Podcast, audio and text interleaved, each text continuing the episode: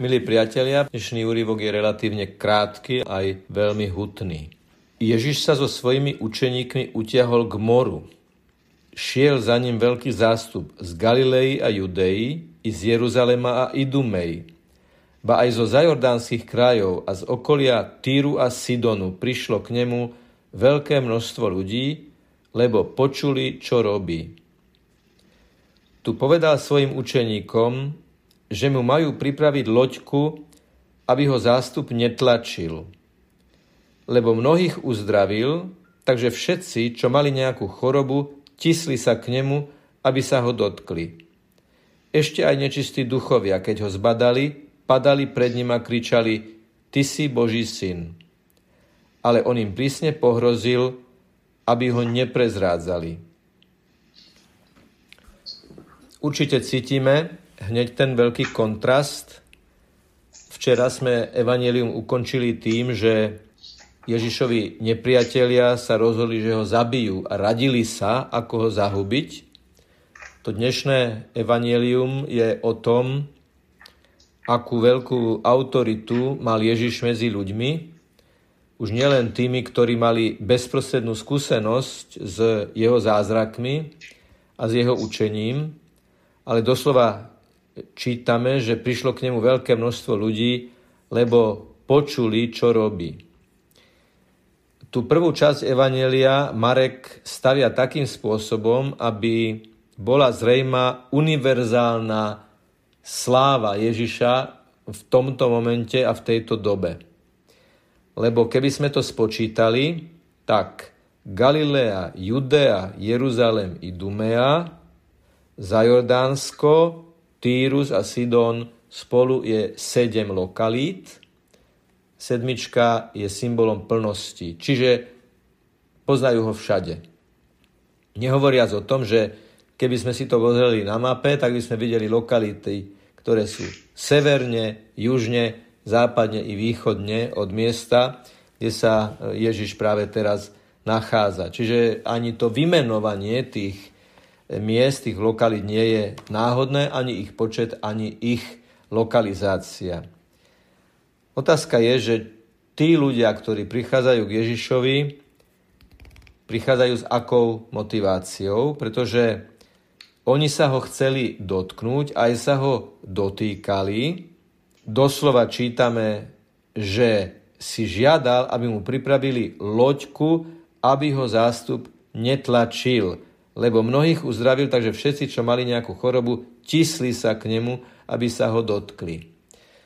To by sme mohli chápať ako prejav nejakej viery, nejakej dôvery voči Ježišovi, ale Ježiš si od nich chce vytvoriť odstup a preto žiada tú loďku.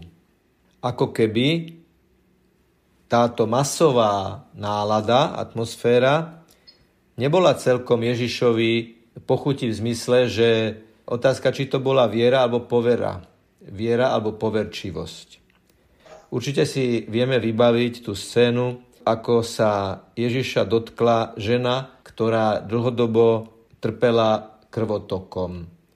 A Ježiš hovorí, kto sa ma to dotkol a vtedy mu učeníci hovoria, to je taká bizarná situácia, no akože, kto sa ťa to dotkol, všetci sa na teba tlačia.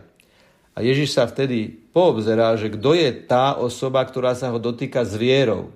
Čiže ako keby doplnkové interpretačné evanelium k tomuto tlačeniu sa, tejto tlačenici, k tomuto dotýkaniu sa Ježiša, ako keby interpretačným kľúčom bolo iné evanelium, kde Ježiš výslovne hľadá osobu z mnohých osob, ktoré sa ho dotýkajú, ktorá sa ho dotýka s vierou. Čiže je oprávnené predpokladať, že tu Ježiš si vytvára určitý kritický odstup, vytvára si dištanc a tá loďka je mnohonásobným symbolom. Oni sú na brehu a Ježiš je na loďke. Tú loďku mu pripravili jednak preto, aby mohol odraziť od brehu, pozrieť sa na ten zástup z väčšej vzdialenosti a zároveň ich učiť. Lebo loďka je symbolom cirkvy, ktorá pláve z jedného brehu na druhý, z brehu narodenia po breh smrti. Je tam evokovaná aj tá Noémová archa, ktorá bola vlastne obrovskou loďou a tiež bola tým uzavretým spoločenstvom, ktoré bolo Bohom zachránené od vôd potopy. Zároveň je loďka symbolom povolania, pretože tí učeníci, ktorí tam boli, zanechali svoje lode, svoje loďky, svoje rybárske remeslo, aby mohli nasledovať Ježiša.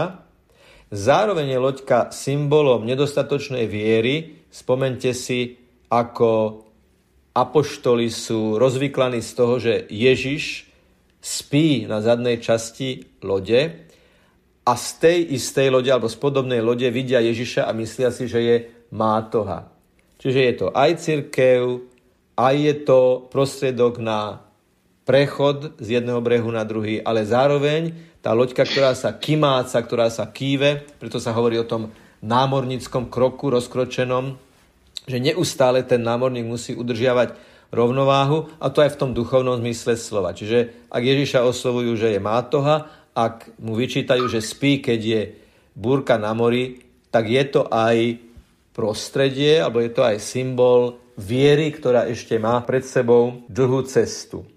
Potom prichádzajú na scénu nečistí duchovia, keď ho zbadali, padali pred ním a kričali, ty si Boží syn. Predovšetkým si všimnime, že kým ľudia sa Ježiša dotýkali, zlí duchovia sa Ježiša nedotýkali, ale keď ho zbadali, padali a kričali.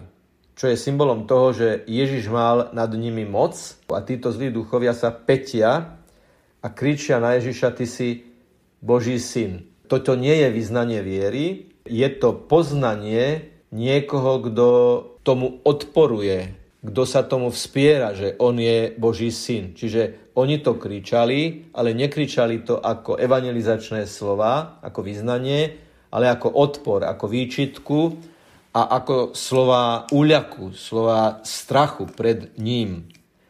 Ale on im prísne pohrozil, aby ho neprezrádzali. Prečo? Jednak preto, že zlí duchovia nesmeli mať podiel na tom, aby bol Ježiš ohlasovaný zlý duch je úskočný a aj keď hovorí niečo, čo je pravdivé, je nebezpečné sa toho dotýkať, lebo zlý duch je zlý nezmeniteľným spôsobom v tomto prípade. Zároveň je tu nebezpečenstvo diskreditácie, keď to hovorí zlý duch. Tým by sa zlý duch mohol totiž to maskovať, že nie je zlý duch. A potom tretia vec je, že Ježiš nechce senzáciu. Vy viete, aký úspech má dnes literatúra o exorcistoch, ako idú na dračku knihy o vyháňačoch duchov, to spôsobili aj niektoré filmy, je z nejakého dôvodu okuzľujúce pre ľudí čítať knihy o satanovi a o boji so satanom. Len dávajme veľký pozor na to, že my si možno v posvetnom zápale myslíme, že ako sme proti satanovi, ale keď sa ním príliš veľa zaoberáme, tak naozaj potrebujeme Ježišu povedz aj v nás, aby mlčali, aby mlčali zlí duchovia. Existuje na Slovensku a nielen na Slovensku aj taký zvláštny spirituálny prúd, možno, že by sme ho naozaj mohli nazvať konšpirátorský, ktorý všade za všetkým vidí zlých duchov, veľkých mágov, manipulácie života na planéte, ešte aj v súvislosti s pandémiou. A tu je dôležité povedať dve veci. Je samozrejme, že existujú štruktúry, ktoré sa snažia ovládnuť svet. A je samozrejme, že existujú štruktúry, ktoré sa snažia zbohatnúť na čomkoľvek, aj na epidémiách, aj na pandémiách. K tomu nepotrebujeme nejaké osobitné informačné kanály, to je jasné. Vždy sú ľudia, ktorí sa snažia zarobiť na nešťastí tých druhých a vždy sú ľudia, ktorí sa snažia vládnuť. Len za určitou hranicou aj dobrí katolíci ako keby nevyznávali, že Boh je všemohúci. Ako keby nevyznávali, že Boh má v rukách dejiny. Ako keby nevyznávali, že Ježišovi bola daná všetká moc na nebi a na zemi.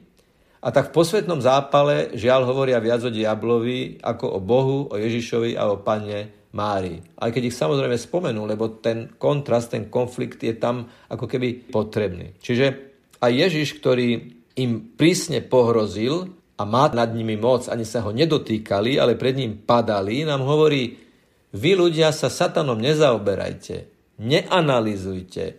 Ak to chcete čítať, tak to čítajte z nejakého rozumného dôvodu. Ale pozor na to, aby sa na tomto ako keby neventilovala potreba nejakej senzácie, nejakých zvláštností, nejakých mimoriadných úkazov. Niekedy aj prílišné nadávanie na satana môže byť podľahnutie pokušeniu, lebo satanovi nevadí, že na ňo nadávame, hlavne keď márnime čas a nehovoríme viac o Ježišovi, o jeho moci a o Božej veľkosti. Takže pán Ježiš nás učí z loďky, ako ten, ktorý je stabilný, ktorý je pevninou, majákom, je ten istý, ako hovorili s Hebrejom, včera, dnes a na veky. A on nás tej loďky učí, ja vás na vašej loďke, loďke vášho života, uprostred búrok vášho života budem držať. Ak sa spolahnete na mňa, tak to máte garantované. A aj keď ste v pokušení, aj keď vás Satan zvádza, aj keď vás zvádza vaša závislosť, vaša slabosť. Kriča treba Ježišovo meno, kriča treba Máríno meno, ako Peter, keď sa topil, tak zakričal, pane, zachráň ma. Aj toto evanelium, tá loďka, tí ľudia, tá snaha dotknúť sa, ten dištanc, ktorý si Ježiš vytvorí, to všetko nás pozýva k tomu, aby naša viera bola naozaj hlboko vierou v Božiu moc. A tak si aj v tieto dni vyprosujme, aby sme sa naozaj veľmi sústredili na Božiu prítomnosť, na Božiu lásku, Božiu moc v každom jednom z nás. Pripomínam naliehavo, že náš krst, naše krstné zasvetenie, potom upgradeovaný krst cez sviatosti, najmä sviatosť zmierenia, najmä Eucharistiu, aby ste v plnosti žili vašu životnú cestu. Už akokoľvek môže byť hrbolatá, ale cez tieto sviatosti vás Ježiš chce viesť. A potom diabol nemá šancu a len si treba uvedomiť, je to on, ktorý ma pokúša, ale nie som ja ten, ktorý to mám riešiť. Mne to treba odozdať Ježišovi, ktorý má nad zlými duchmi moc.